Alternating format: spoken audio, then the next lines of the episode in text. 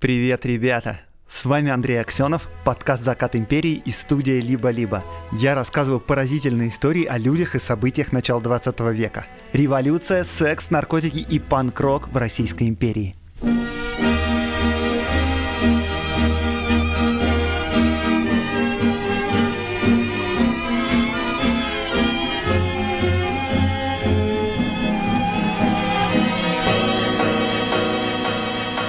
Напоминаю, что уже очень скоро состоится стрим, на котором я буду отвечать на вопросы про Российскую империю.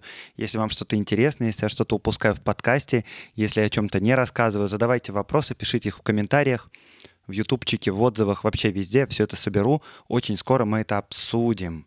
А для начала постоянно рубрика «Ретро-футуризм» от компании Selectel. Компания Selectel ценит нестандартное мышление и изобретательность. И поэтому сегодня мы поговорим про первые электробусы в Российской империи.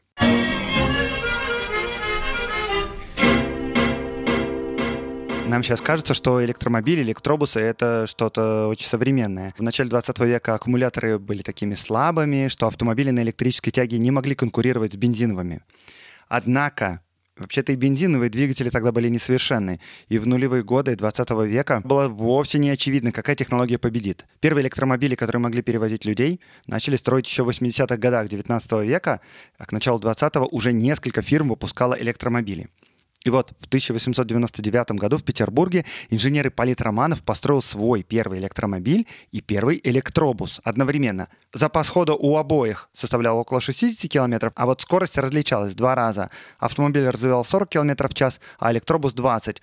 Ну вообще, это все вполне конкурировало с бензиновыми автомобилями. Вот, например, модель Renault Voiture Type A, которая выпускалась в то же самое время, достигала скорости 32 км в час. Но вообще спрос на любые личные автомобили был тогда еще очень маленьким, и Романов решил развивать общественный транспорт то есть электробусы. В 1901 году он подал прошение в Санкт-Петербургскую городскую думу для открытия 10 маршрутов. Предполагал построить и запустить в работу 80 электробусов. Общие затраты должны были составлять полмиллиона рублей, и чтобы найти инвесторов, было решено организовать акционерное общество. В 1902 году на велосипедном заводе «Дукс» Романов построил новую модель электробуса, которую предполагал запустить в работу. Этот электробус мог перевозить 20 человек.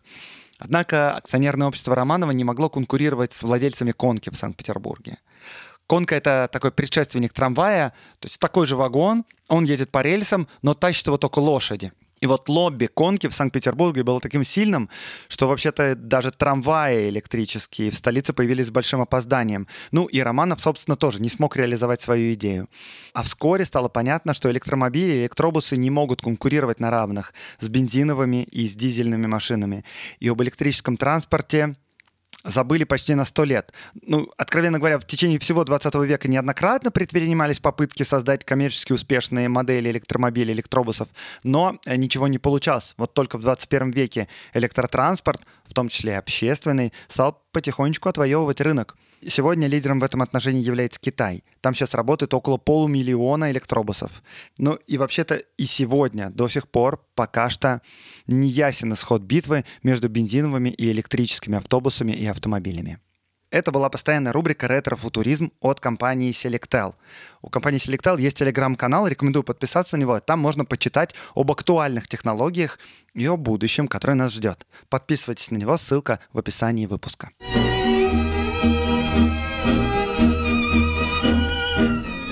Масоны, масоны, масоны. Что сразу приходит в голову, когда произносится слово «масон»? Тайная организация, которая состоит из истеблишмента богатейших людей всего мира. И у них такие цели мир во всем мире, прогресс человечества, гуманизм. И все это кажется несколько наивно. Возникает подозрение, что истинные цели в другом, например, управлять миром, тем более у них там всякие ритуалы, международные связи, иерархия, символизм, все такое. И, конечно, такие взгляды сложно опровергать, особенно читая, например, вот такие свидетельства про 1917 год. Верховный Совет, то есть масонов, поручил ложам составить список лиц, годных для новой администрации, и назначил в Петрограде на случай волнений сборные места для членов лож.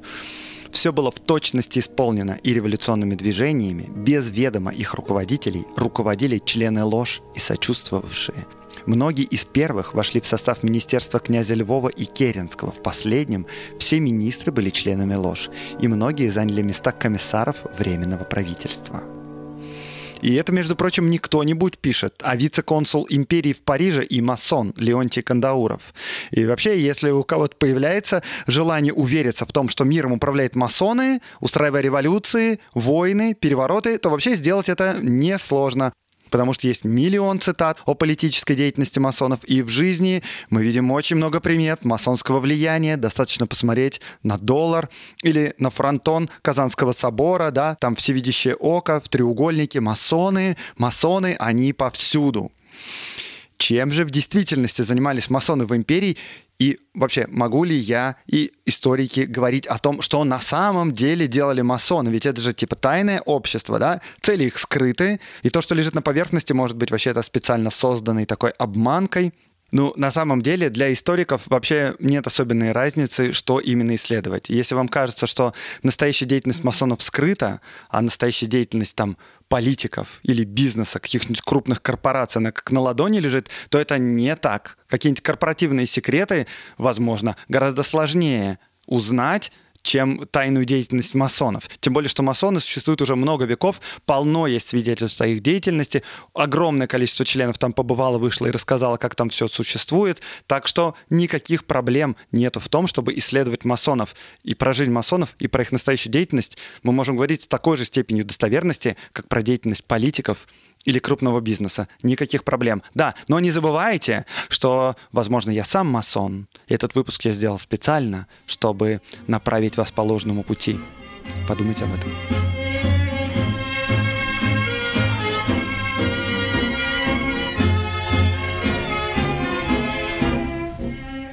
Итак, э, в Российской империи к началу 20 века масонские ложи запрещены. Они запрещены с первой половины 19 века. Ну, в общем-то, запрещены любые некоммерческие общественные организации. То есть там невозможно создать ни общество хипстеров-урбанистов за лавочки, ни там, не знаю, общество по сексуальному просвещению. Даже нельзя сделать общественную некоммерческую организацию в поддержку царя во всех его инициативах за православие, самодержавие и народность. Потому что низовая самоорганизация людей — это вообще-то очень подозрительно, и это как-то очень даже небезопасно. Понимаете, если мы поймем, что обществу и народу необходимо сексуальное просвещение, то лучше вот мы сделаем правительственную комиссию, она все аккуратненько решит, составит программу, и мы будем делать все это под контролем правительства. А если у нас люди какие-то самоорганизуются и что-то там делают, то сложно им доверять, знаете, мало ли к чему они придут в результате. Но вообще-то, несмотря на запрет, подпольные полулегальные организации были. Существовали весь 19 век. Были разного рода клубы, салоны, были профсоюзы, были просветительские общества, были, не знаю, общества феминисток, либеральные клубы, поэтические объединения, землячество, были даже подпольные политические партии. Но масонских лож подпольных не было. Почему? То есть они были во времена Пушкина, но после запрета они в России самораспустились и больше никогда не собирались. Почему? Потому что в отличие от прочих общественных политических течений, масоны в XIX веке — это довольно респектабельное сообщество. Это высшая аристократия, это какие-нибудь дворяне, высшее чиновничество. И у масонов как бы нету связанной политической, экономической и общественной программы. Фактически во всех странах, где ложи существовали, эти ложи на самом деле были просто клубом друзьяшек, богатых, уважаемых членов общества, которые хотят просто встречаться по вечерам и что-то пообсуждать.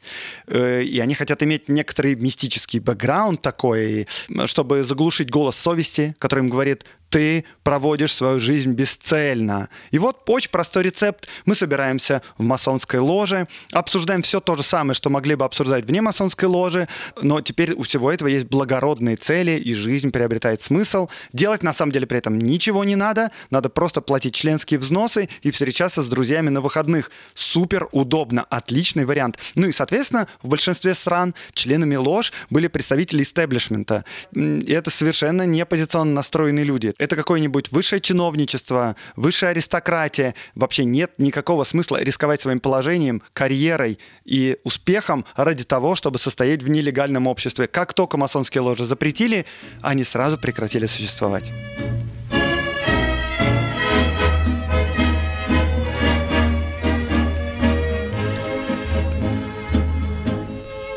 Но все поменялось после 1905 года. В России произошла революция. Царь опубликовал манифест 17 октября, была объявлена свобода союзов. И вот как грибы после дождя стали появляться различные организации. И, конечно, масонские ложи в том числе. Особенно учитывая, что в империи тогда бум мистики, разного рода эзотерики. И вот масонскими ложами сразу заинтересовалось множество людей. С одной стороны, конечно, масоны — это несколько олдскульно. Да, продвинутые духовные искатели вступают в более современные движения. Но, с другой стороны, масоны — это все-таки бренд. Не будем про это забывать. Итак, 8 января 1906 года Российское телеграфное агентство сообщает, Цитирую. «Некоторые забыватели столицы получили приглашение вступить в возрождающееся общество масонов. В приглашении говорится, что общество возникает в силу прав, дарованных российскому населению манифестом 17 октября и в том объеме, в котором оно существовало в 16-18 веках. Вступить в общество приглашаются все честные и нравственные люди, без различия вероисповедания. Ответы о согласии вступить в члены общества должны посылаться в 17-е почтовое отделение предъявителю штемпеля В. M. И это все, знаете, очень обеспокоило полицию. Несмотря на то, что как бы общественные организации и ложи теперь вроде как легальны, все равно это очень подозрительно. Слишком у масонов тесные связи с зарубежными странами, слишком у них туманные и подозрительные цели. И центры масонства в Европе — это Англия и Франция. И это традиционно вообще-то не очень дружественные России страны. Франция вообще республика. Что она хорошего может предложить империи? И поэтому консерваторы, монархи, монархисты, дворяне, опора трона империи, они не собираются вступать в масонские ложи. Масонами хотят становиться как раз те, кто симпатизирует демократии Англии и Франции, то есть либералы. И поэтому полиция тщательно следит за масонами. А масоны, в свою очередь, несмотря вроде как на легальность, стараются особенно так не палиться. Короче, сразу после публикации вот этого объявления директор департамента полиции лично послал телеграмму в Москву. Прошу выяснить совершенно негласно автора приглашений вступлений общества масонов, о котором говорится в вечерних телеграммах российского агентства 8 января. Прислать экземпляр приглашения и по возможности определить значение этого предприятия. И все заявки на вступление в масонские ложи сразу же стала перлюстрировать полиция. То есть вскрывать конверты, читать и брать людей на карандашик. Именно поэтому мы можем сейчас прочитать, что вообще было в голове у людей, которые хотели тогда стать масонами. Например, некий Ляпищев из царского села написал в заявке вот что – подразумевая под понятием масоны религиозное общество людей, имеющих целью нравственное совершенствование человека и единение людей на началах правды и братской любви, без преследования каких-либо иных целей, в особенности политических, прошу включить меня в число членов общества масонов и дать мне соответствующие наставления, чтобы стать достойным звания масона. Не все письма были такими, появлялся и скепсис. Например, один москвич заметил, что вообще, судя по объявлению, принимать туда будут всех, без различия в вероисповедании. И, цитирую я дальше, «а следовательно и евреев. В таком случае не будет честности в московском масонстве, потому что где евреи, там одна низость и подлость, что они и доказали своими поступками относительно России. Ни один порядочный русский не примет участие в названном обществе, если к нему примкнут евреи. К тому же заграничное масонство состоит сплошь из членов этого гнусного племени, а потому является подозрение и относительно народившегося московского масонства.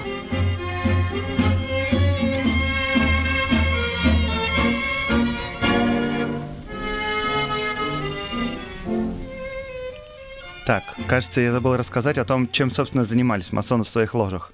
Но, на самом деле особенно рассказывать нечего. Цель масонских обществ — это деятельность на благо мира, людей, прогресс, гуманизм, все такое. У масонских лож есть устав, по уставу масонские ложи, кстати, обычно подчеркнуто лояльны государству. У масонов сложная система иерархии, посвящений, ритуалов. Вот поднимаясь по ступеням, члены общества ближе знакомятся с высокопоставленными членами, получают доступ к различным архивам, Но если вы думаете, что в этих архивах разобрано на примерах, как с помощью циркуля и наугольника можно управлять Вселенной, то я вынужден вас разочаровать. Там, скорее всего, будут книжки по личностному росту, родом из 17 века, и разные истории о том, как тамплиеры рука об руку с древними египтянами создавали первые масонские ложи. Вам кажется это наивным. Ну так это было написано не для вас, а для чуваков из 17 века, а люди тогда были немножко попроще. Им скажешь, наше общество создано на благо человечества, а информация, которой мы владеем, пришла прямиком от тамплиеров и царя Соломона. И он такой, вау, от царя Соломона! И сразу спрашивает, куда платить членские взносы. Да, масоны собирают членские взносы. Так в чем прикол, спросите вы, тогда вступать в такое общество в начале 20 века? Знакомство. Вступив в закрытый клуб масонов ты приобретаешь знакомства, в том числе международные. И это круто. Масоны очень демократичное общество. Коллежский асессор из Барнаула, князь из Москвы, дипломат из Франции, купец из Ярославля, они все братья. Они общаются на равных и друг другу помогают. А, кстати, вот еще важная деталь из идеологии масонов. Вольные каменщики, то есть масоны, верят в единого создателя Вселенной. Аллах это или Брама не уточняется, но важно это признавать.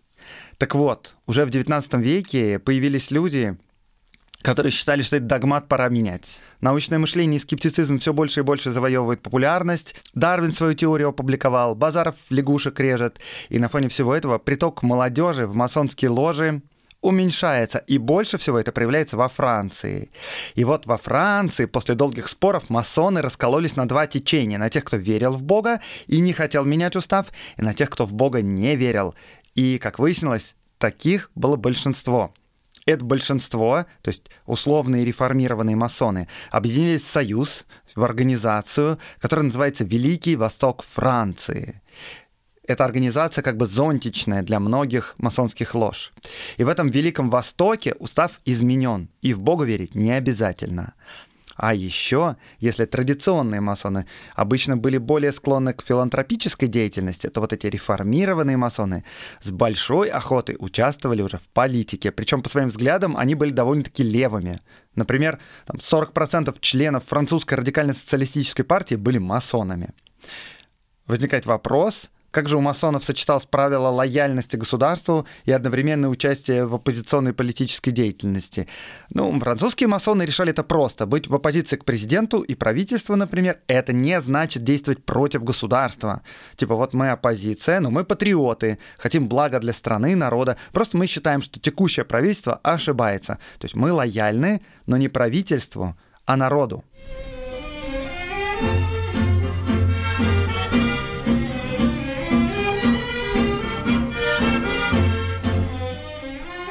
Ладно, возвращаемся в Россию. В России вообще-то и до революции 1905 года были масоны, но они, как правило, были просто членами французских лож. Их было немного, там человек 10-15. После манифеста 17 октября один из них, из этих масонов, Максим Ковалевский, будущий ректор университета Лесгафта, будущий депутат Госдумы, едет во Францию, чтобы получить франшизу на открытие лож в Петербурге. Лицензия и признание для масонов важны. Во-первых, э, дело касается преемственности, масоны же уходят в глубину веков. А во-вторых, лицензия нужна, чтобы твою ложу признавали за границей, чтобы тебя считали настоящим братом. Ну вот, Ковалевский получает такие лицензии, открывает в Петербурге две первые ложи. Они называются «Возрождение» и «Полярная звезда».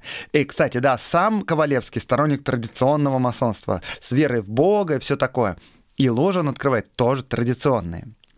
Среди первых более-менее известных членов были там, например, адвокат Маклаков, старший брат известного режиссера Немировича Данченко, но в целом там не особенно известные фамилии. То есть наших старых знакомых, во всяком случае, нету. Дело идет ни шатка, ни валка. Люди тогда заняты более интересными вещами, там, выборами в Госдуму, террористическими актами, вооруженными восстаниями. Когда смута немножко улеглась, масоны стали активно привлекать к себе новых членов, и тут новички начали задавать резонные вопросы.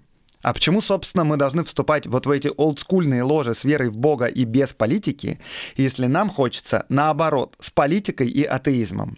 И Ковалевский объяснил, что вот у нее есть франшиза только на традиционные ложи, а на реформированные нету. Тогда, в 1908 году, все российские масоны собрались вместе, чтобы обсудить дальнейшие планы, и большинство решило, что им ближе именно реформированное французское масонство. Вообще, масонов в России было тогда совсем чуть-чуть, немножечко, но это не помешало им прямо на старте поссориться и разойтись в разные стороны. Э, классика. В общем, во Францию едет двое человек новых, Бебутов и Баженов, чтобы теперь получить франшизу на реформированное масонство. И русским очень рады. Бебутов выражался, что с ними очень носились. Но правда, в России только что победила революция. Власть императора ограничили. В России впервые появился парламент, и легальная оппозиция. И вот представители этой оппозиции тоже леваки и атеисты и хотят стать масонами. Прямо идеальный матч. И, конечно, их возводят сразу в высокие степени, дают им лицензии. И по всей России, в Петербурге, в Одессе, в Киеве, в Нижнем Новгороде, в Саратове везде создаются ложи. Масонские ложи во всем мире организованы на принципах, э, ну, типа конфедерации. То есть это не иерархичная структура. Нет никакого аналога Папы Римского, который сидит в Лондоне и указывает всем, что делать. То есть есть устав, ну, точнее, много разновидностей устава, и вот есть независимые ложи, которые друг друга признают или не признают. Допустим, вы сделали ложу в Одессе. Чтобы вашу ложу признало международное масонство, надо себе заявить. Обычно в мире новые ложи публиковали в прессе информацию о своем появлении. Ну да, как бы никто не скрывался. Масонство это вообще-то не тайная организация. Это общество как бы с секретами, но вообще известно, что они существуют, где у них находится там офис и так далее. Да, но русские масоны не хотят публикации о себе в прессе, потому что они знают, что за ними очень внимательно следят. Вместо публикаций масон отправляется в тур в Европу, лично приходит в местные масонские ложи и рассказывает о себе. Вот мы и появились. Тур проходит с большим успехом. Они побывали в Италии, в Швейцарии, в Австрии и даже в Османской империи, и везде им рады. Например, в Стамбуле они познакомились с местными масонами, в частности, с Энвер Пашой. И это, кстати, очень интересно. Османская империя, некогда великая и грозная восточная держава, тогда уже явно не справляется с вызовами времени, управляется архаично, бюрократия тотально коррумпирована, а молодые вестернизированные технократы смотрят на Европу и хотят как там сделать. И вот как раз прямо в это время, в 1908 году, в Османской империи происходит революция молодотурок, а Энвер Паша как раз один из лидеров и молодотурок, и, соответственно, революции, и турецких масонов – в результате этой революции власть султана была ограничена, был созван парламент, и все это российских масонов сильно воодушевляет. И Энвер Паша — это прям герой, с которого хочется брать пример. Однако через несколько лет выяснилось, что Энвер Паша был в большей степени турецким националистом, чем масоном. Во время Первой мировой войны он был одним из организаторов резни армян. И, как выяснилось позже, когда пришлось ему выбирать между масонскими идеалами, вот этим всем гуманизмом с одной стороны и геноцидом армян с другой стороны, Энвер Паша без сомнений выбирает последнее, и как-то нехорошо получилось, что российские масоны приводили его в пример. Ну ладно, это чуть-чуть позже будет, а сейчас в России явный рост масонства. В Первой Государственной Думе уже было много масонов. Были масоны-кадеты, масоны-либералы, масоны-эсеры, Российские масоны, как и французские братья, сильно политизированы. В масонских ложах непрерывно обсуждается политика. Но фактически ложи тогда это просто еще одно место наряду там с партиями, с общественными организациями, с редакциями газет, с салонами, с клубами, где знакомятся нужные люди и договариваются между собой. И даже, наверное, масонские собрания проигрывали по активности другим встречам. Вот, например, один из масонов, Вяземский, вспоминал позже, что работа в ложах, цитирую, «шла вяло, мало интересно. Собирались лица, большей частью встречавшиеся в общественных организациях». Но масоны вообще-то сами по себе немного странные такие ребята, и профессиональные революционеры и политики скептично к ним относятся. Вот, например, про Бебутова, который ездил получать франшизу во Францию, вот что вспоминали. То, что он самовлюблен и глуп, было видно невооруженным глазом. Или, например, еще. Изрядно потасканный, преждевременно постаревший в великосветских салонах Фат Бебутов с возникновением партии кадетов предложил ей свои услуги, вознамерившись пройти в Центральный комитет кадетской партии. Как вы думаете, он решил попасть в Центральный комитет? Очень просто. Он предложил кадетам 10 тысяч рублей. И кадеты, по воспоминаниям, остолбенели от такого предложения. В особенности им было непонятно, откуда Бебетова такая сумма, и решили, что он украл их у своей богатой жены. Милюков, лидер партии, бывший университетский профессор, он не особенно жаловал ни эзотерику, ни масонов, ни Бебутова лично, и на предложение различные открыть ложу внутри партии такие предложения были. Вот он говорил, пожалуйста, без мистики, господа. И в ЦК партии Бебутова, конечно, не пустили, но деньги взяли, и на них организовали политический клуб, который просуществовал пару лет, но без особенных результатов.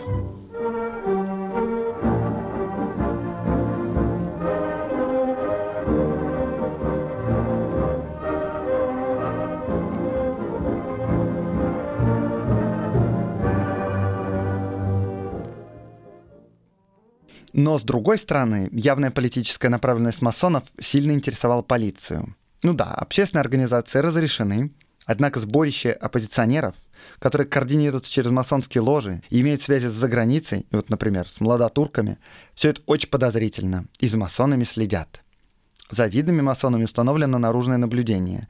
Полиция фиксирует связи внутри масонства. Причем о важных событиях информирует государя напрямую. Николай II очень интересуется масонами. Например, когда в Россию прибывают видные масоны из Франции, об этом сразу же узнает император. И, конечно, в ложах были полицейские агенты. Масоны, конечно, это подозревают, но было одно событие, которое сильно их напугало. Это событие разоблачения Азефа. Помните такого? Это герой первого эпизода второго сезона, член ЦК партии эсеров, лидер боевой организации, человек, который устраивал все громкие политические убийства. И одновременно он агент полиции. Да, если вы не слушали этот эпизод, сочувствую вам. Это был спойлер э, 115-летней выдержки. Короче, между прочим, первыми о предательстве Азова узнали именно масоны. Дело в том, что лучший друг масона, князя Урусова, депутата Государственной Думы, это Алексей Лопухин, бывший директор департамента полиции, то есть фактически бывший начальник Азова. Лопухин, когда был директором, говорил, что Азову доверять нельзя, но Лопухина увольняют. И тогда он обиделся и рассказал об этом другу, а у друга масона нет секретов от своих братьев. Ну а среди братьев, соответственно, есть члены партии эсеров. И вот уже, получив сногсшибательное известие, масон и эсер, Николай Морозов едет в Париж и встречается там с другом своей юности, Марком Натансоном. А Марк Натансон — член ЦК партии эсеров — и Морозов говорит ему, что Азов предатель, а Натансон ему не верит. Натансон говорит, что это все провокация и фейк, что на Азова клевещут, что все это давным-давно известно, и что Морозову лучше молчать, иначе ему эсеры сделают больно. Но независимо от реакции эсеров, сами масоны запараноили и решили залечь на дно. То есть если в ЦК, самой опасной оппозиционной партии, есть агенты полиции, очевидно, они есть среди масонов. И масоны даже из этой ложи на всякий случай уничтожают свой диплом, то есть вот эту лицензию, франшизу, которую они получили из Франции. Беботов так вспоминает об этом. В феврале 1910 года решено было созвать собрание из 12 братьев для выяснения всех циркулирующих слухов и обсудить, что дальше делать. Сперва хотели поставить вопрос, закрыться или нет. Решение было предоставить ложам самим решать дальнейшую судьбу. При таком неопределенном настроении ложи предпочли временно уснуть. Но на самом деле ложи не уснули, а немного затихарились. Хотя, правда, некоторым братьям сказали, что мы разошлись и больше никогда не встречаемся. Воспользовались оказией, чтобы не звать на встречи неприятных людей.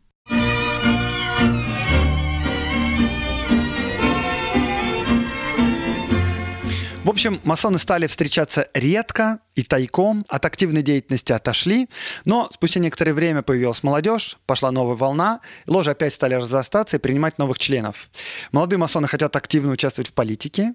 Более того, с помощью масонства они хотят как бы создать некую надпартийную организацию, которая могла бы координировать парламентариев из разных партий, предотвращать склоки между всеми ради общего блага. А общее благо какое? Конечно, движение к демократическому правительству и к дальнейшему ограничению самодержавия. А, вот что говорил, например, Галь Перн, будущий глава масонов, о целях российских масонских лож.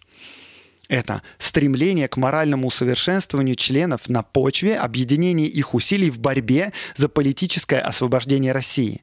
Политического заговора, как сознательно поставленной цели, в программе нашей работы не было. Если бы кто-нибудь попытался в задаче организации такой заговор ввести, то это вызвало бы протесты со стороны многих. Был, правда, целый ряд лиц, из них часть очень влиятельных, которые очень сильно к заговору склонялись, например, Мстиславский, Некрасов. Но в организации они свою точку проводили осторожно и закрепить ее в качестве официальной точки зрения организации не стремились. Задачи личного усовершенствования для многих тоже играли весьма значительную роль. Таких как Чиидзе, которые эту сторону организации совершенно не воспринимали, было очень мало. Для некоторых же эта сторона задачи организации имела главное значение. Так, например, в Киеве преобладали в организации люди, для которых эстетические задачи стояли на первом месте. Во время расцвета масонства, вот тогда в России было около 40 лож. В Петербурге, в столице, в самом крупном городе, было около 100 членов. В 1912 году проходит масонский конвент, на котором все эти ложи собрались. В первую очередь они собрались для того, чтобы организовать свой масонский союз, чтобы не зависеть от Франции в создании новых лож. До этого все ложи возникают по лицензии Великого Востока Франции. На этом конвенте уже больше известных лиц. Например, там есть Некрасов, будущий министр Временного правительства. Например, там есть Керенский, который будущий председатель Временного правительства.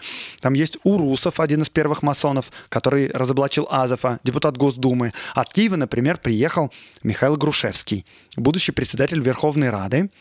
И вот они все говорят, давайте сделаем общую организацию. И есть предложение назвать ее по аналогии с французским союзом. У французов называется это Великий Восток Франции.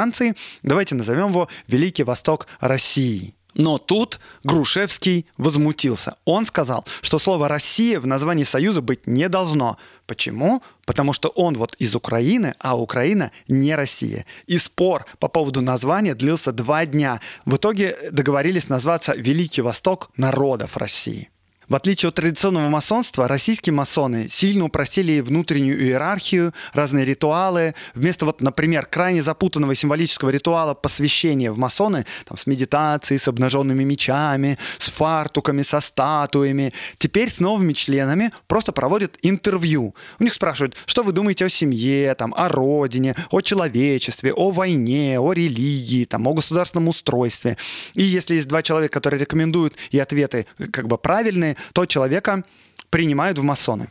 И надо сказать, что международное масонство вообще с большим скепсисом наблюдало за масонами в России. И вот после образования Великого Востока народов России французские и английские масоны перестали признавать масонскими те ложи, которые входили в этот союз. Ритуалы не соблюдают, фартуков не носят, иерархия упрощена до предела, вместо ритуала посвящения у них какое-то непонятное интервью, и все сплошь занимаются политикой, а многие вообще хотят свергать власть. Западные масоны считали, что российские ложи не настоящие масонские, это просто политические кружки, и они в этом были правы. Например, после 1917 года, когда началась иммиграция, и российские масоны приехали там, например, в Париж или в Лондон, приходили в местные ложи и говорили, вот мы тоже масоны, мы хотим тут участвовать. Им говорили, нет, извините, вы не масоны, пожалуйста, начинайте с самого начала по ступенькам иерархии и пройдите посвящение нормальное теперь.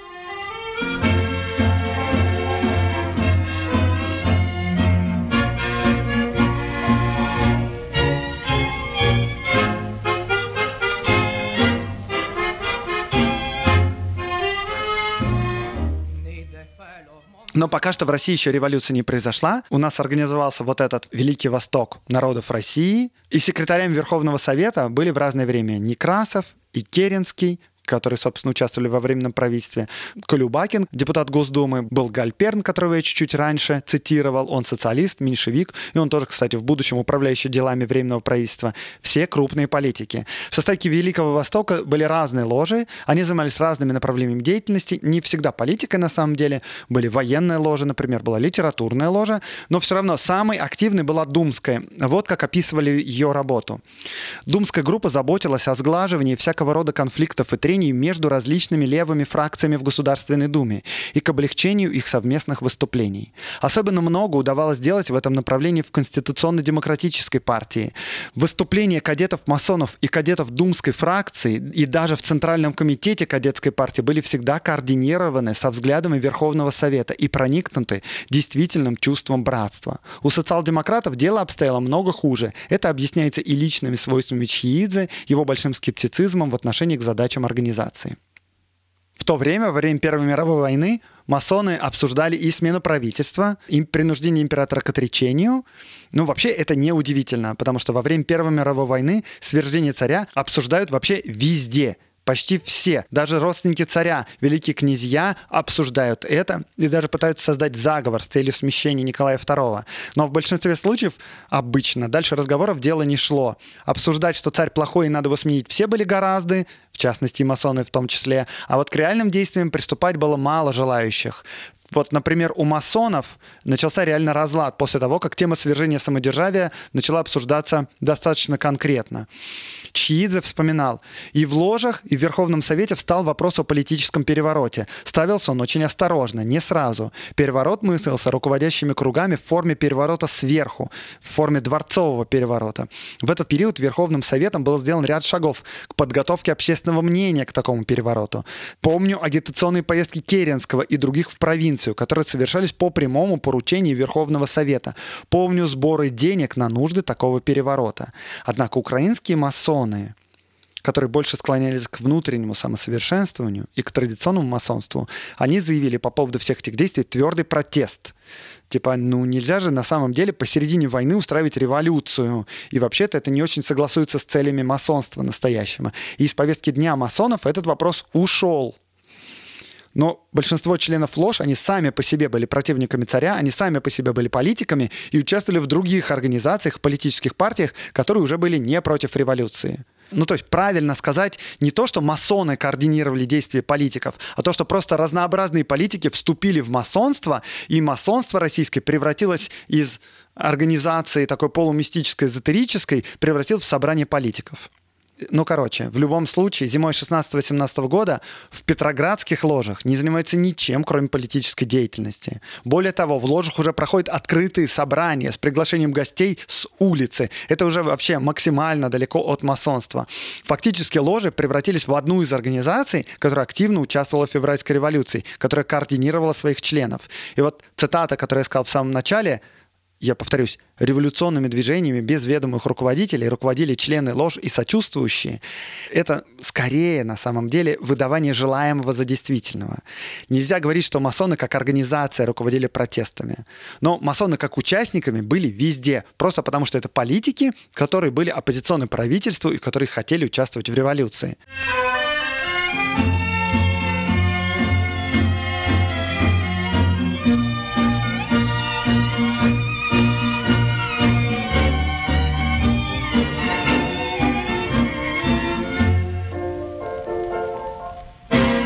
После создания Временного правительства деятельность масонов в России фактически прекратилась.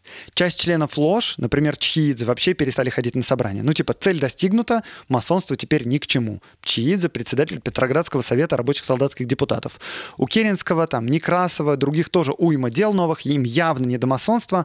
Масоны как организация, они не перестали существовать, но превратились в что-то совершенно невразумительное. А когда большевики пришли в власти, они запретили и масонов, и партии конкурентов, вообще любые независимые общественные организации. Но вот, например, в 1939 году на допросах в ОГПУ Некрасов, собственно, вот бывший глава масонов и министр Временного правительства, он говорил, показательно, что в составе первого Временного правительства оказались три масона – Керенский, Некрасов и Коновалов. А вообще на формирование правительства масоны оказали большое влияние, так как масоны оказались во всех организациях, участвовавших в формировании правительства. И это правда. Но если почитать биографический словарь русских масонов 20-го столетия, который составила Берберова, то там говорится, что 10 из 11 министров, членов Временного правительства были масонами. Все за исключением Милюкова, ну, вообще, да, есть люди, которые любят видеть масонов везде. И некоторые даже говорят, что и Милюков тоже на самом деле масон. Масоны, масоны, они везде, везде. Но на самом деле это явный перебор. Милюков масонов не любил как вы помните. Я цитировал его мнение. Много из тех, кого Берберова называет масонами, на самом деле вряд ли им были. Они тесно соприкасались, это была одна тусовочка, дружили, но сведения о том, что вот они проходили посвящение, были реальными масонами, нет.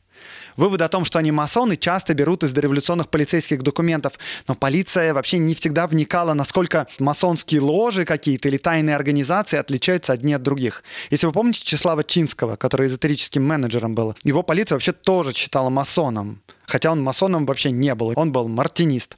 Но для полиции, собственно, это не особенно было важно, кто масон и из какой он традиции масонской. Важнее было, чем эти люди занимались. Для простоты всех можно записать в масоны. Тем более, что на слово «масон» начальство реагирует довольно нервно. Э, уважают твою работу, финансируют твои начинания, сам император следит за делами, где фигурируют масоны. И, в общем, есть выгода представить любых людей, которые хоть как-то соприкасаются с масонами, что тоже масоны. Короче, в документах департамента полиции масонов больше, чем масонов было в действительности. С другой стороны, масонов-политиков было действительно много.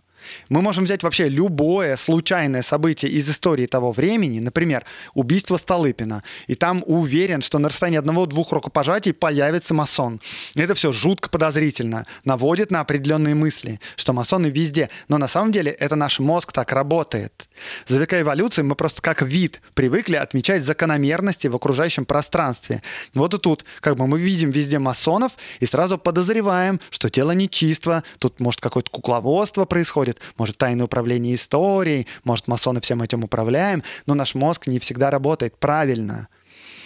Ну, в сущности, Например, если мы возьмем вообще любое историческое событие с 20 века, мы можем выяснить, что в нем участвовали, скажем, любители живописи или люди в очках. Вот, например, Гиммлер носил очки.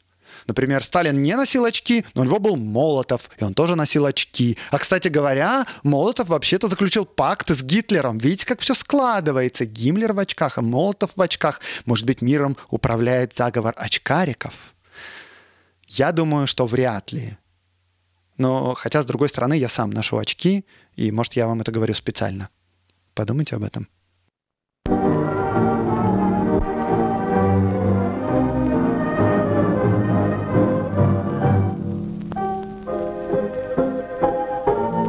С вами был Андрей Аксенов, подкаст «Закат империи» студии «Либо-либо». В записи этого выпуска мне помогала Виолетта Ремезова, которая проводила редактуру. А еще хочу сказать спасибо группе «Лосось мудрости» за студию для записи.